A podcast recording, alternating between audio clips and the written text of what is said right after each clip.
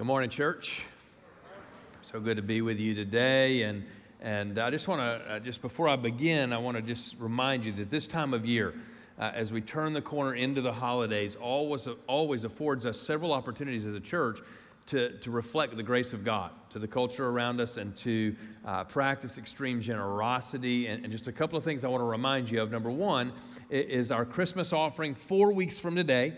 Uh, December 17th, we'll have the opportunity to give over and above our normal tithes and offerings. And, and uh, it's always a glorious time to, to get to give and to get to pray about and to get to participate with what God is leading us to do. And I just want to remind you that this year, the Christmas offering is going to go to help us take care of four different things. One, uh, a campus in Jenks, Oklahoma. Uh, we're going to purchase at 118th and Elwood. And in fact, the contract was signed this last week, two years in the making. This contract was signed this last week. We got a building that would cost us over $10 million to build, 60,000 square feet for $4.5 million. And, and uh, we just want to give God glory for that and, and say thank you. And, in fact, if you live anywhere around Jenks or anywhere near Jenks, listen, we don't do campuses to make it more convenient for people. We, we do campuses to make it easier for people to plug in, to be connected, to be in small groups, to serve in children's ministry, to bring their kids, to bring their kids' friends, to bring your neighbors. That's why we do that. It's all about mission, it's not about convenience. And so if you live anywhere near Jenks or you've been to Jenks, you should go help us in Jenks and, and help us launch this campus, which we will do next Easter. And, and so, in fact, uh, if you take that Connect card at all of our campuses today, and that's you, I want you to write your name on it and your information, but then write Jenks at the bottom of it, and we will put you in a mailing list, in an email list, in a calling list where you will receive specific information about Jenks that we won't communicate to everybody. It'll just be to those who are thinking about going to Jenks, okay? In fact, you can mark it down right now on Sunday night, December 3rd. Uh, we're going to do a vision night in Jenks at that new campus. And, and so we'll worship, we'll pray together, and we'll just pray about what God is doing there and pray about what God's going to lead us to do and, and give you information about that start, okay? And so December 3rd, we'll be there and we'll worship there. And you can see that campus uh, that, that God has put in our laps. The second campus uh, that we're purchasing with this money, in fact, we transferred $800,000 this week into Egypt uh, to own our first piece of dirt and building in the country of Egypt, which is incredible. And uh, in fact, if, if you think through all of the complications involved in a church owning land in, an Islamic state, it's, a, it's been years of praying and years of working, and, and our partners there and participating with what God is going to do there. So, glory to God for that. We're also going to continue in Jordan, uh, and, and with the Syrian refugee crisis there in Jordan, we're going to continue to amp up what we're doing there and what God seems to be blessing in incredible ways. And the last part of this offering is going to fund TC Toys which at last I heard 4,200 children already registered uh, to come to our church to receive toys with their families and, and, their brothers and sisters and their moms and dads or grandmothers or whoever's going to come. Just do the math for a minute of how many people will be on this Battle Creek campus on that Sunday, uh, December 10th, receiving not just toys and blessing and entertainment and value and, and dignity, but, but the gospel and, we will watch hundreds of people give their lives to Christ. And so, in fact, speaking of that, uh, last week I, I, made a pretty hard pitch on you to sign up and, and to help us uh, with TC Toys. And here's the good news a thousand of you signed up uh, to help us on that day. Here's the opportunity. We still need 400 more of you to sign up and help us on that day, 400 more. So you can't just assume the person beside you is going to do your job. You got to do your job.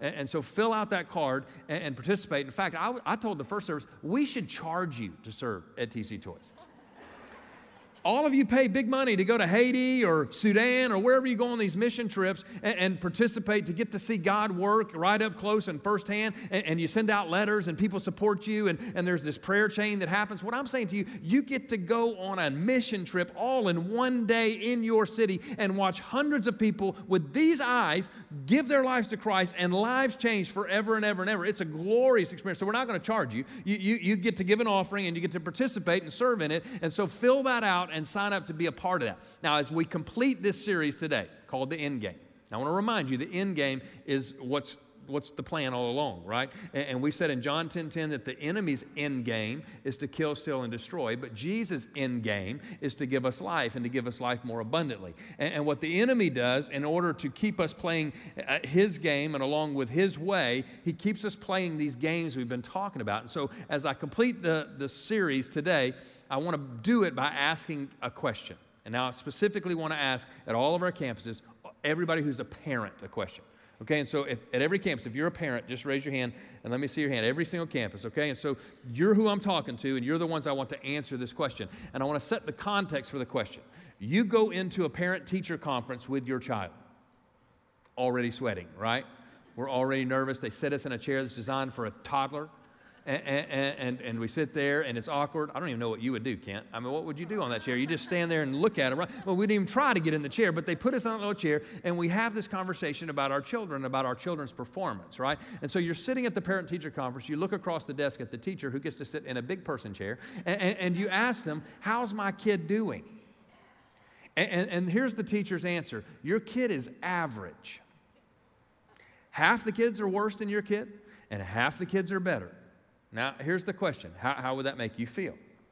Now, I want you just to not answer yet because I want to take the question further for you. Then you go to ball practice and, and you ask the kid's coach, How's my kid doing? And the coach says, She is so very average. In fact, she's the most average athlete I have ever seen. I think she'll get to play occasionally. Average. Or you got a a, son who's taken the ACT or the SAT, and, the scores come back, and, the results come back right at the 50th percentile, right in the middle of the whole pack, and you have an absolutely average kid. How would you react to that? And for some of you, you're like, praise Jesus, right? but, but, but for most of us, we don't like it, right? We, we, don't like that. It makes us very uncomfortable because what you want to hear is that your kid is above average. What you want to see is that curve that goes way up in the middle because that's where everybody lands on the curve, right? And then it comes way down here on the other end and it says it's really, really hard to get to this place on the graph. And you want to see your kid's name right there, uh, above average, way above average, right? And here's the thing that I want you to ponder for just a second the test scores the shooting percentage, the classwork, all of it, none of those numbers matter. None of them matter. But what matters is what those numbers are in comparison to everyone else, right? That's the trap that we have fallen into. And so you're in sales, and your sales numbers, they only matter in comparison to everybody else's sales numbers, right? Your home, you're going to sell it. Well, what's it worth? Well, it only matters what's it worth compared to all the other homes in, in, in our neighborhood. Now, I want to ask you today why is that the case? Why is that the case with our kids and our jobs and our houses and all our stuff and our lives? Why is that? And it may be because we are trapped in what I'm calling the same game. Now, I'm only calling it the same game, so it rhymes with the other two parts that we've covered the last two weeks, right? That we, we did the shame game and we did the blame game, and today we're doing the same game. So they all rhyme and you can remember them. But when I say same game, what, what I'm saying is, is the comparison game or the comparison trap. And, and uh, by that I mean, uh, we live lives in such a way that we only care about how we're doing or what we have or how we look compared to everyone else, or at least compared to someone else, right? That, that matters and, and we are jockeying against. And it's so strange that as the children of God, that we would live in such a way that we find our identity and we find our worth and we find our performance and we find our value based on how we're doing compared to other people. Now, I just want to parentheses for a second and say to you comparison in and of itself is not a bad thing. It, it can be a good thing, right? In fact, I, I, some of you are like, he's repenting from competition. You're wrong.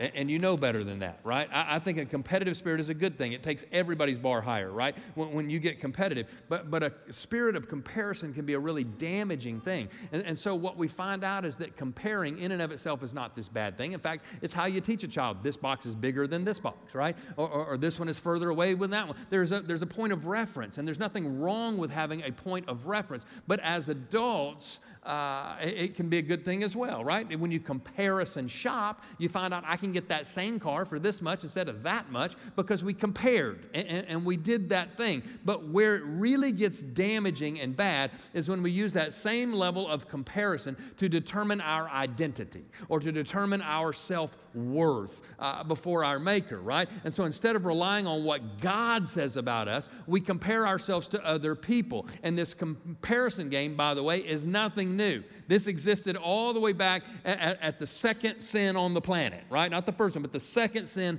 on, the planet. You go back to Genesis chapter 3, the very first sin, and that's where Eve and the serpent and Adam and the apple and all of that, which every time I read it, I think, an apple, right? It kind of wouldn't even kind of be tempting to me to, to go after the apple. If it had been something with fat on it, or ribeye, or a filet, or, or, or some cheesecake or whatever. I mean, I, I, would have been really, really tempted, but an apple would not have been the choice, right? But what happened is we took that apple and this mirror that we're standing before and we're looking before, and, and we see ourselves as Adam and Eve before sin entered the world as shameless and we see ourselves as blameless and we're not worried about being same or comparing ourselves one to another. But when sin entered the world, it's as if it shattered the mirror. And what we've been doing ever since is trying to pick up the pieces of the mirror and put them back in. But what we have created, and as ludicrous as that sounds, by the way, what we have created is this uh, funhouse mirror that's not even kind of accurate right? And so when we're looking in the mirror and we're playing the blame game, well, all we see is the people who've wounded us.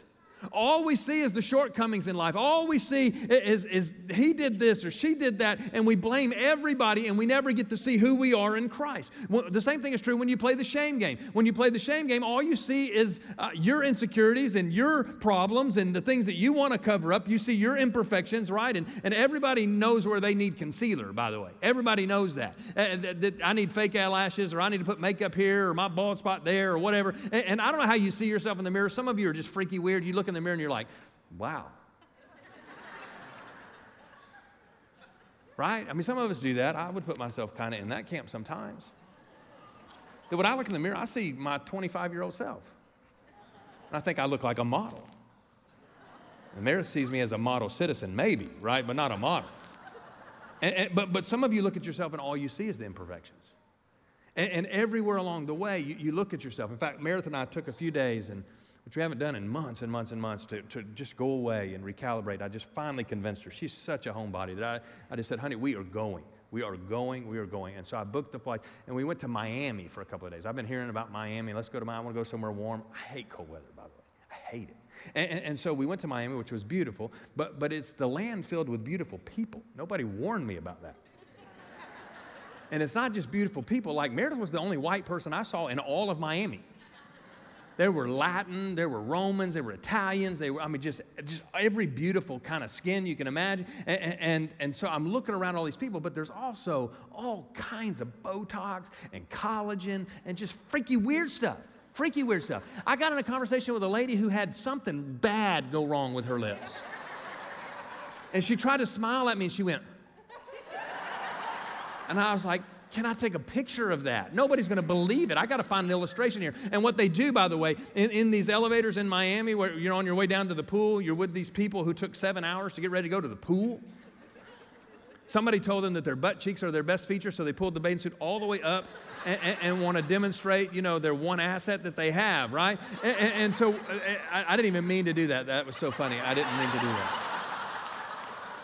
And, and, so then they put mirror upon mirror in the in the deal. It's weird. I mean, it's a mirror on a mirror, so you see 19 trillion of her butt cheeks, right, in this elevator, and you see yourself, and you're comparing yourself to all this collagen and all this plastic surgery and all this. I did not even know until I saw it with my own eyes that it is an option to get pectoral implants for a man.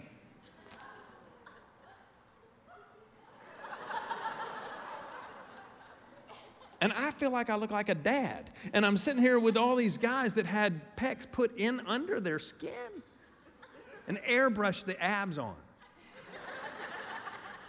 And it's a weird, weird scenario, right? And, and, some of us, we try to compare ourselves to this, that, and the other. And every time you compare, you either end up with a spirit of inferiority or a spirit of superiority, neither of which are right, right? And so you go back to Genesis 3 and you see this sin enter the world. But then Adam and Eve have two children.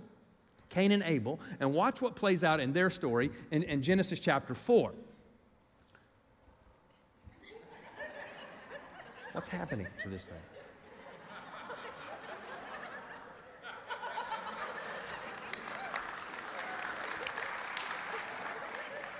Is that the first verse I wanted? That it is. Okay. When, when, when they grew up, Abel became a shepherd while Cain cultivate, cultivated the ground. When it was time for the harvest, Cain presented some of his crops as a gift uh, to the Lord. The, the next verse, verse 4 Abel also brought a gift, the best portions of the firstborn lambs from his flock. The Lord accepted Abel and his gift, but he did not accept Cain and his gift. This made Cain very angry, and he looked dejected. Now, question every time you come to that text is why? Why did God reject Cain and reject Cain's offering? I've done this sermon before, I'm not doing it today, but I, I will tell you that it has everything in the world to do with those two words some and best. Everything to do with those two words, right? Cain brought some, not the best. Abel brought the best and he brought the first. And when you look at the scriptures, all the way through the scriptures, there is a theme related to God about best and first. He deserves our best and he deserves what is first, right? That we are placing him on the throne, first and best in our lives. And the way we do that in the modern culture of bringing our tithes to God is we bring the first 10% of everything that God blesses us with, right? And some of you choke on that and you struggle with that. And I just want to say to you, it's ludicrous to me that you would trust God with your eternity forever and ever and ever to get you to another world called heaven, and yet you won't trust Him with a dime out of a dollar. It does not make any sense to me whatsoever. But when we trust Him and we give Him a dime out of a dollar on the front end, the Bible says He will bless it. And I, for one, would rather live on 90% that has been blessed than 100% that has been cursed, right? And so when we talk about a Christmas offering, the word is offering. It's not uh, tithes. This is not deferring that giving. It's not, that's not what we're talking about. An offering is a free will offering. That's how the New Testament describes it. It's out of your heart. You decide how much you give. Not under compulsion, not under any pressure whatsoever. You pray about it. You ask God what you should do over and above your tithes, and He tells you what to do, right? It's an offering. By the way, you don't get to offering until you get past the 10% of what God already declared was His. He said, It's mine. And so we're just bringing it back to Him, right? We don't give the tithe, we bring the tithe. We're just bringing it back to the house of God. But look what happens in this story when Cain plays this comparison game uh, out. Uh, jump down to verse 8. One day, Cain suggested to his brother, Let's go out into the fields. And while they were in the field, Cain attacked his brother Abel and he killed him, which means this thing led to death.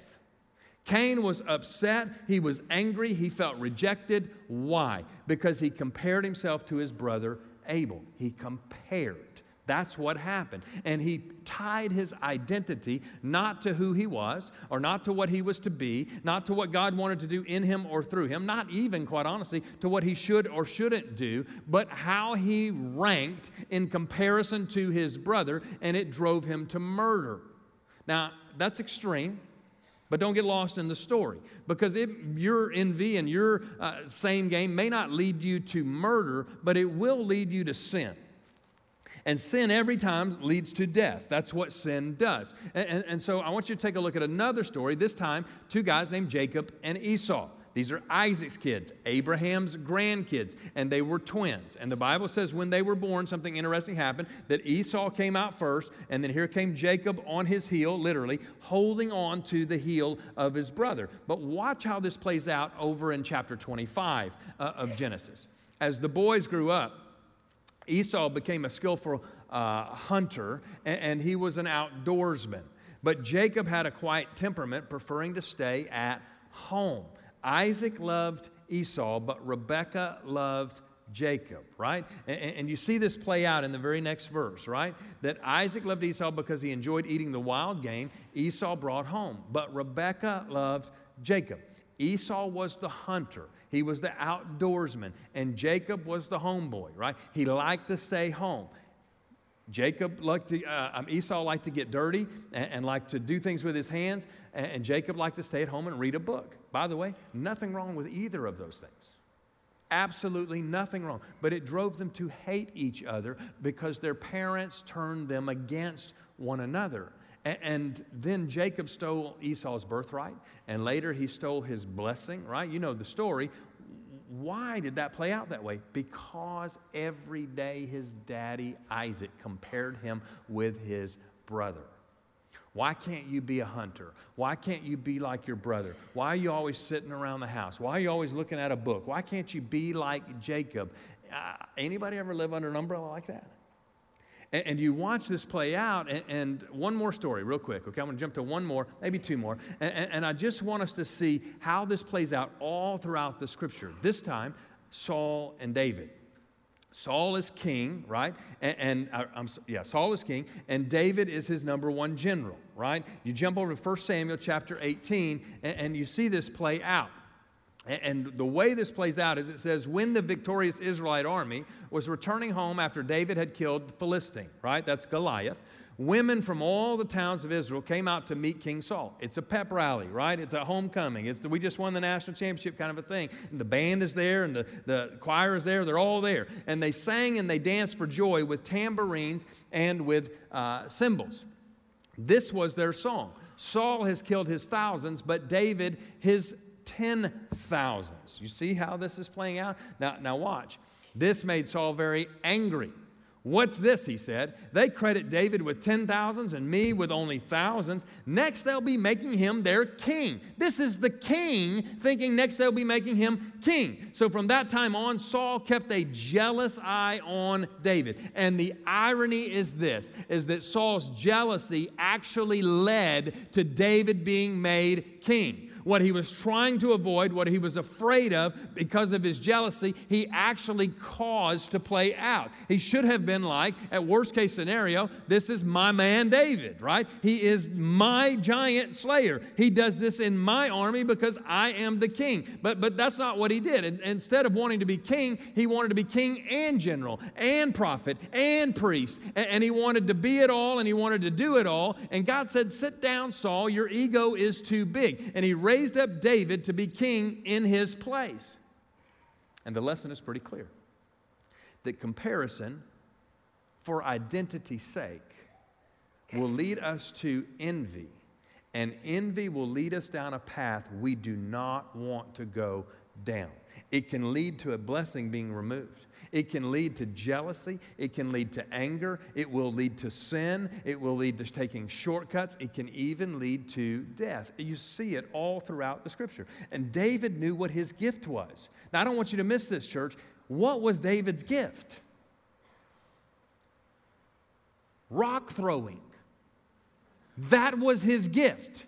That was his gift. He was good at throwing rocks. You say, What is your point, Pastor? Here is my point. It doesn't have to be a good gift to be used well. And it doesn't have to be a good gift to be used by God. You take what He gives you and you use it. Not one person knew that David, including David, that one day he would throw a rock and kill Goliath and it would escalate him into the kingdom and into the throne. Nobody knew that and nobody supposed that. David was just faithful with what he had and with where he was and with what God had gifted him to do. No one knew that. And so, what I want to say to you is listen, learn your strengths and learn your gifts and lean into them and watch and see what God will do with you. Saul was fine, by the way, until he heard that song. He, he was fine with David and all of David's gifts until the song was sung. And, and, and by the way, that's the power of the song. What's the soundtrack to your life?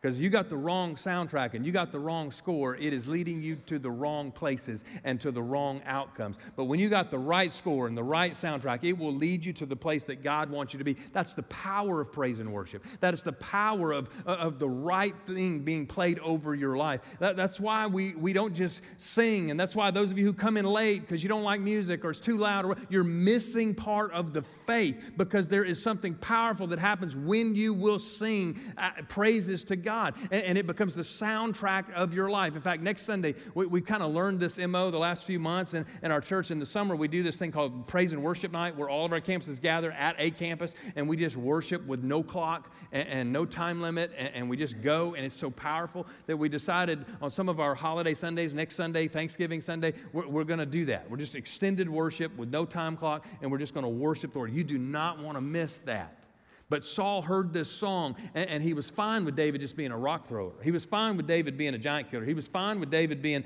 a, a general in the army. But, but when that envy began to play out and when that comparison began to play out, he eyed, is what the Bible says. He eyed David differently. He saw him differently. And, and I just want you to hear me on this point. And I just want to tell you the truth so you'll quit questioning why is this happening to you? There will be people in this world who will despise you simply because you are effective. I promise. I promise that to be true. It is not just when you are ineffective and can't get it figured out that people will despise you. When you become effective, there will be people around you that the devil will place around you who will despise you because you are effective. And the dilemma, by the way, is when you allow the comparison to be how you see yourself. So, no matter how wonderful you are and how gifted you are, listen to me, you can never be good at being somebody else. You can never be great at being somebody else. That just is not in the cards. One more story. I told you one more, but one more, okay? Let's jump to the New Testament, and I want you to see it play out in the New Testament in the Gospel of John. John chapter 3. And it says So John's disciples came to him and said, Rabbi, the man you met on the other side of the Jordan River, that one you identified as the Messiah, he is also baptizing people, and everyone is going to him instead of coming to us. Verse 27 John replied, No one can receive anything unless God gives it from heaven. You yourselves know how plainly I told you, I am not the Messiah. I am only here to prepare the way for him. He is truly a humble man truly a humble man. And this is something incredible that is playing out and happening here. And you got to understand the context of John and Jesus and their relationship. Uh, John the Baptist was the cousin of Jesus Christ. Now, I want you to take that knowledge and lay that story on this relationship between these two men, okay? So they're, they're raised together. They grew up with one another. And every time they got together for Thanksgiving or family meals or whatever, the kids are playing, the parents are sitting back, taking a break and just resting, and they're talking like parents talk.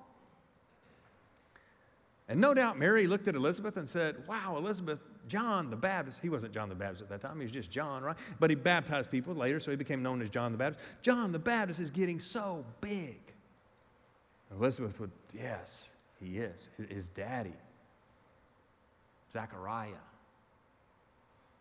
thinks one day he'll grow up to be a prophet. To which Mary had to think, that's nice.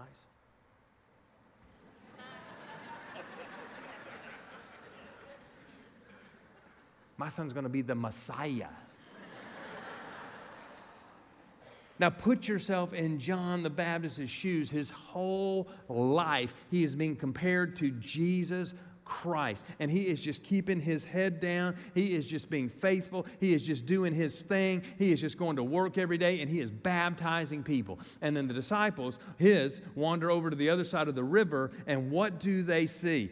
They see crowds crowds and crowds and crowds of people. And what are they doing? They are lining up to get baptized by Jesus baptized. That's John the Baptist thing. And so they come running over to him and they say, Hey, John, you're not going to believe what we saw over there. And, and John the Baptist, you got to love him, man. He just takes it in stride and, and listen to what he says. He's like, Yep, I heard it my whole life. How big did you say the crowds were? Figures. Because John knew who he was. And John knew who Jesus was. And when you know who you are and who Jesus is, you know the truth. And do you know what the truth will do? The truth will set you free. So let me break this down for you, and I'm going to give you four truths today that if you need to hold on to them, you need to latch onto these truths if you want to stop playing the comparison game. And, and number one is this you, you got to know your true source your true source. John the Baptist knew who his true source was. He knew it. He, he knew uh, where his calling for ministry came from. He knew where his energy to be a minister came from every day of his life. His disciples uh, come to him with this incredibly discouraging downer of a message, right? You're being outnumbered, John. You're going to be replaced. And what does John the Baptist say? In, in verse 27, look at what he says. John replied, No one can receive anything unless God gives it from heaven. Now, by the way, he could have easily said, Guys, it's the Messiah, the Messiah. We want people to go to him. But he didn't even take that route. That would have been too easy of a route for him. But look at what he did say, because if you're not careful, by the way, you will misread what he said. You'll misread it this way Those big crowds were given to Jesus by God. That's not what he said. That's not what he said. The object of the sentence is not Jesus. The object of the sentence is John himself, John the Baptist. And so the right way and the, the correct way to read what John said is I can't receive anything unless God gives it to me from heaven. In other words, you got to know your true source. And around here, this is the way we say it. We've been saying it for decades, right? That, that everything belongs to God, everything comes from God, and everything is distributed by God. I, I've had you say that hundreds of times and repeat that after me over and over and over again. In other words, if you got something, it comes from God. And, and whatever you've got was distributed by God in His infinite wisdom, knowing that it could possibly be good for you. And whatever your neighbor has, whether it is more or less, ultimately it comes from God. Now, does that mean you can't get more? Of course not. That's not what it means. But if you do, guess where it came from? From God. And what we need to do is steward what God has put in our hands. We need to be faithful with the little or the much or however much it is that God has placed in our hands. And when you compare what He gave you to what He gave someone else, you spoil it. And, don't spoil it. Don't ruin it with envy, but embrace what He's given you and be thankful for it. Be grateful for it. Next truth, here, here it is know your true role. John the Baptist knew exactly why he was there, and he knew exactly what his role was. And by the way, his role is our role to point people to Jesus. That's our role, right? And, and, and, in verse 28, look at verse 28. You, you yourselves know how plainly I told you, I'm not the Messiah. I'm here to prepare the way for him. He plainly told them. In in other words, he never let them think more highly of him than they should have thought of him. He never missed an opportunity to remind them, hey, I'm not the Messiah. You know what that tells me? That tells me there were plenty of opportunities for him to be confused with the Messiah. That, that people thought maybe he was the Messiah. That plenty of people thought that, hey, maybe this is the one we've been looking for. Now, think about that for a second. You may have that dilemma. I, have never had that dilemma. Nobody's ever said, Are you the Messiah? But, but let's just assume you were confused with the Messiah. And people said to you, Man, you are such a great person. You are beloved by the public. So many people want to be your friend, people want to be around you all the time. Are you the Messiah? Eventually, you'd say, you know what? No, uh, uh, uh, maybe. Probably. If you say so, you know what I'm saying? But, but what does John do? That's not what John does. John tells them plainly in every chance he gets. He doesn't buy into the hype. He, he doesn't buy into it. He tells it like it is. He knows his role and he knows his place to point people at Jesus. He doesn't try to inflate his standing to match an inflated ego. He knows who he is. And guess who else knows who he is? Don't miss this Jesus. Jesus knows who he is. And because John the Baptist knew who he was, that made him special in the kingdom of God. You want to know what makes you special in the kingdom of God? Knowing who you are and knowing whose you are. In fact, listen to how Jesus describes John the Baptist over in Matthew's gospel in Matthew chapter 11. John is the man whom the scriptures refer to when they say, Look, I am sending my messenger ahead of you, and he will prepare your way before you. I tell you the truth of all who have ever lived, none is greater than John the Baptist. Now, is Jesus saying that John the Baptist is the greatest person to ever live? I don't think that's what he's saying. Now, maybe one option of what he's saying is, is John's uh, great because we're all great because we're all equal before God. But what I think he's saying, and what I do know actually, is that when you play your role, no one is better at being you. And you're great in the kingdom of God because you're playing out the role that God designed for you. He did not just take auditions for the roles, He wrote the script. And He didn't just write the script, He made the actors who would play the parts in the script. And He did it with infinite wisdom and knowledge. And He wrote this whole story and wrote you into it for you to play your part. And when you know your true role, and when you fulfill your role, Jesus honors you. Imagine that. When you know your role and when you fulfill it, Jesus Christ honors you. And when then you get a glimpse of the impact that you can have by doing what God asks you to do, then you won't want to compare. You don't want to be somebody else, right? You, you, you, you won't be envious of somebody else's calling at that point, right? Uh, by, by what you had or wishing you had some different calling. To, to be great in the kingdom of God is to be obedient to what God called you to be and what God called you to do. I, listen to me. I don't want to be the next Billy Graham. I have no desire to be the next Martin Luther King Jr. I don't want to be the next Andy Stanley. I want to be the best Alex Himaya the world has ever seen. And hear me, you need to be the best you that the world has ever seen. And, you are not a scaled down version of someone else. And sometimes we have that idea that we look at them, we're like, they got the sunroof, they got the, you know, the, the, the EcoBoost, they got the turbo, they got all this, uh, the electric this, that, that, and the other, and I'm over here, I'm this basic version. That is not true. You are the fully loaded version of you. You need to be the best you that you can be. If you needed to be taller, He'd have made you taller. If you needed to be tanner, He'd have made you tan. If you needed to be smarter, He'd have made you smarter. He made you to play a role where you can point people to Jesus, and nobody else can play that role. Nobody. And by the way, Ephesians says they were works prepared in advance for you to do. And so nobody can be you, and nobody can do what you were created to do. Remember what Paul told Timothy in the last series we just talked about? He said to Timothy, fully carry out the ministry. What ministry? He was very clear. The ministry that God gave you. And that's how you be faithful.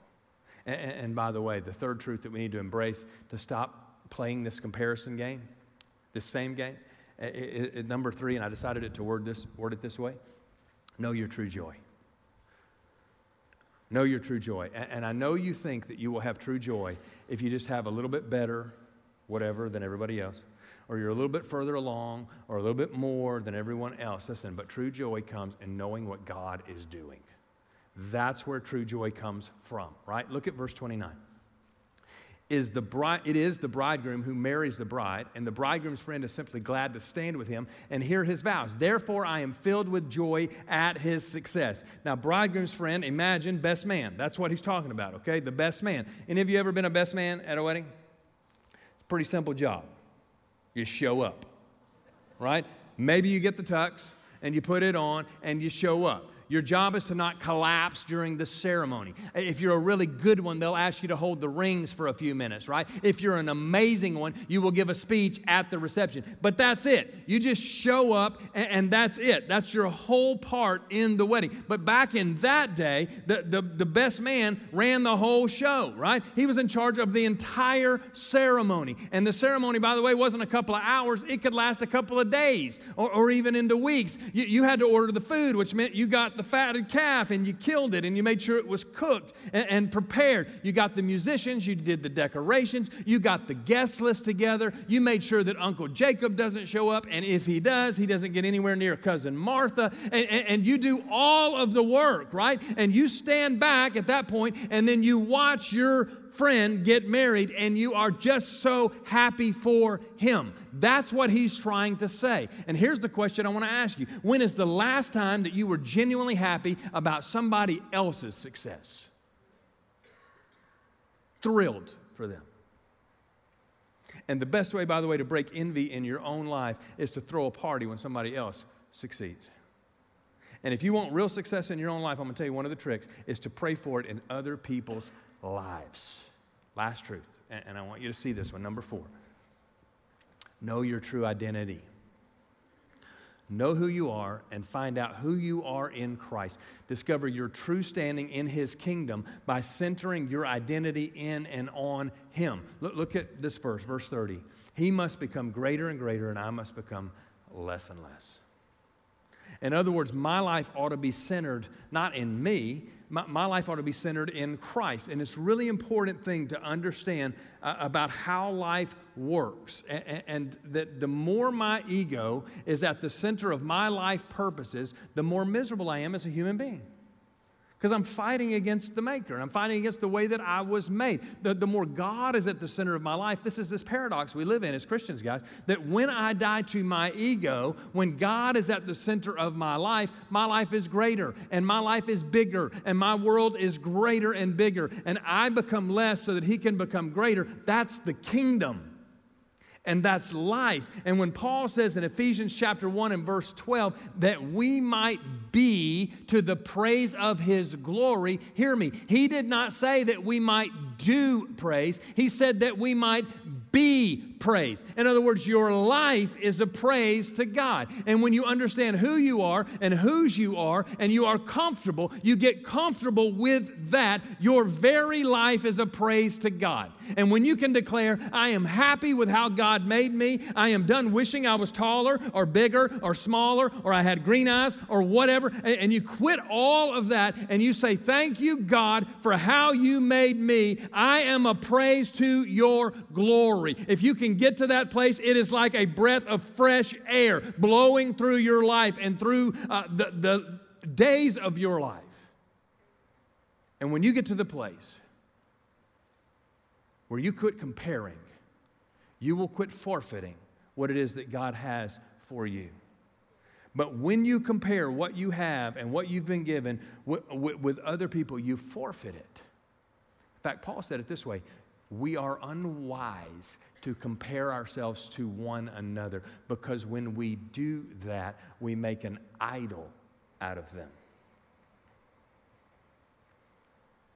And you got to get to the place where you just declare, hey, he ain't me and she ain't her. You say, what are you saying? It's terrible grammar, but it's amazing theology. Why? Because comparing is useless because you were fearfully and wonderfully made. And until you believe that, you are not obedient and you are not walking in faith. Hear me. When we sing, we go from glory to glory, and He's taking us higher and higher. Listen, we, we are not talking about we stay at this level for the rest of our lives and the rest of our walk in Christianity. No, no, we're going higher and higher and higher, and He is taking us to a whole nother place. Comparing is useless because you are fearfully and wonderfully made, and you can overcome every single obstacle. You can recover from any single fall in your life. You can prosper in this life when you get out of your comfort zone and you stretch your faith enough to be you who God made you to be. And, and, there's no telling what God will do in you when you get to that place. Listen, it's not about looking in the mirror.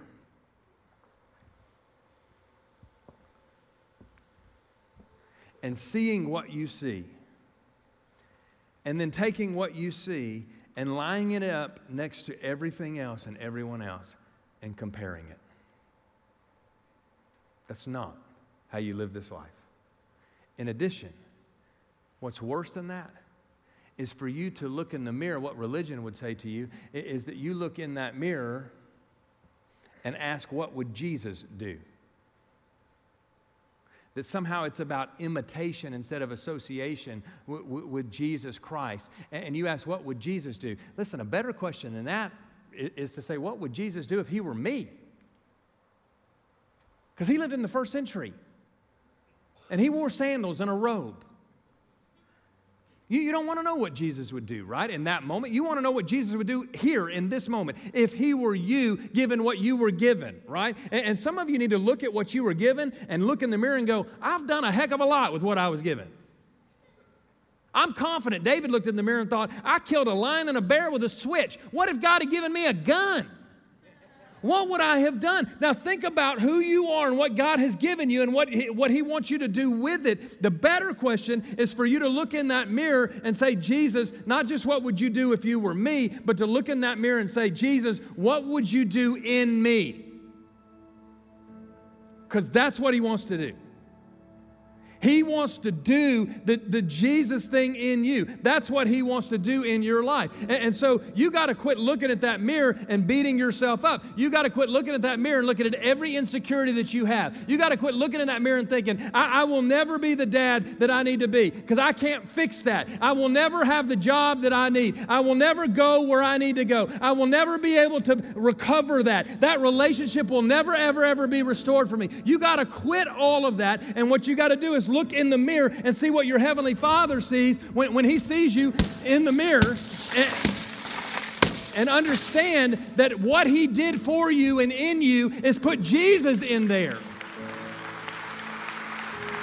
So that when you look in that mirror, what you see is exactly what your Heavenly Father sees is His Son. And that He's in here, He's in you. Two weeks ago, we referred to this door. You don't just open the door to Jesus and say, I need you to come and save me, and that's it. He punched my heaven ticket, and that's the relationship. That's not the relationship He wants. In fact, there's nothing biblical about that whatsoever. What He wants to do is come inside of you and abide with you. He wants you to stay close to Him. He wants to do in you and through you what only He can do but He wants to do it in a way that's uniquely fit to you and the personality and the wiring and the shaping. When David said, You knit me together in my mother's womb, listen, he, he's saying every little synopsis, every little part of the DNA, every little hair follicle, every piece of you, He put it together for you to be you. And how ungrateful to look at the giver of all gifts and try to compare yourself to somebody else. You don't have enough information to do that. You don't see their blemishes. You, you, don't see what they struggle with. You don't see what they're scared of. You don't see any of that. You just see the collagen and the Botox and the G string. And what God is saying to you, hey, you need to understand what I have done in you is bigger and better than you have ever thought, have ever dreamed. And He wants to do more in you and more through you than you can com- remotely comprehend. So we started out today talking about parent teacher conference. And, and, and, that teacher and that coach and that test looking at you and saying, Your kid is average. And what I want to tell you today, that's not what your Heavenly Father sees in you. And what I know is that I'm not speaking to average people this morning. I'm not speaking to average individuals. I, I, want you to get out of this comfort zone and get into, out of this safe zone and get into this faith zone and put a demand on your faith to trust Him, to actually trust him to make you what He wants you to be, to trust Him with how He made you and what He wants to accomplish through you, and let Him give you His dream for you. Quit trying to live somebody else's dream. Quit trying to chase after somebody else's thing. Celebrate who He's made you to be. And listen, there's always going to be somebody bigger, there's always going to be somebody richer, there's always going to be somebody faster, there's always going to be somebody who can sing better, who can preach better, who can do everything. Listen, always, always that's going to be the case, but you celebrate who you are and get rid of all that torment and get rid of all that distress in your life by putting an end to this comparison game in, your life.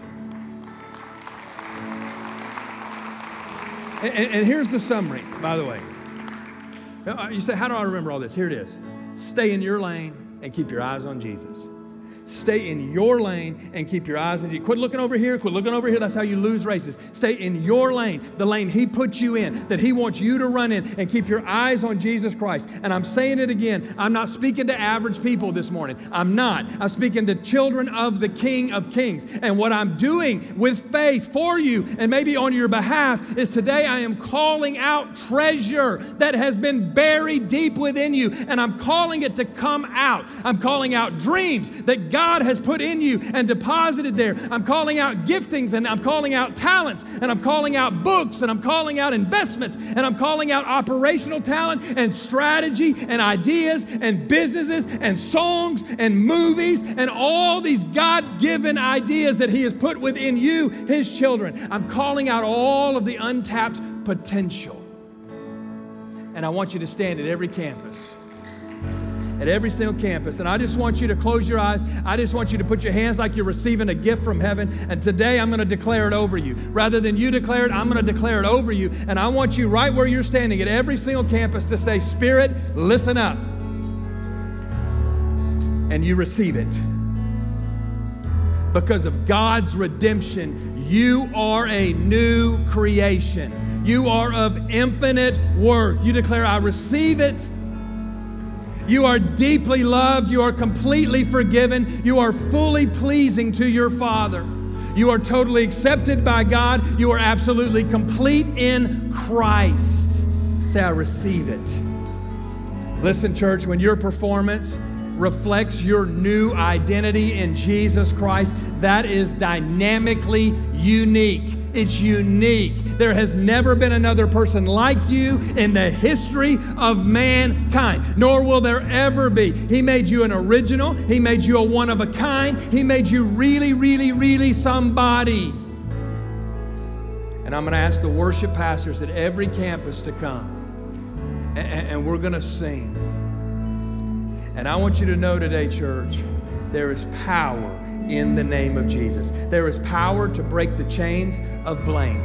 There is power to break the chains of shame. There is power to break, break the chains of, sh- of shame. And all of those sh- chains that are on your life, the power of Jesus wants to break them off of you and free you so that when you look in that mirror, you see a reflection of the Son of God who is a living who's living and alive in you. Now let's declare it with all of our hearts and lift the roof off every campus this morning.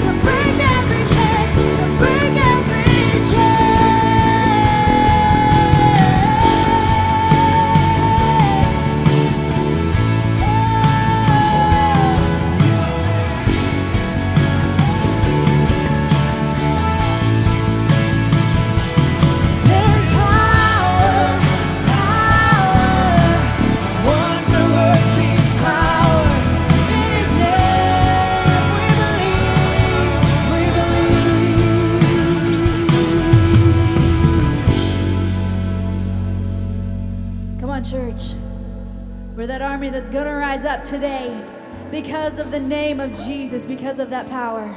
So let's declare that out over our lives. There's an army rising up. That's us. There's an army rising up. There's an army rising up. every chain, break every chain, break every chain. We declare that today, come on. There's an army rising.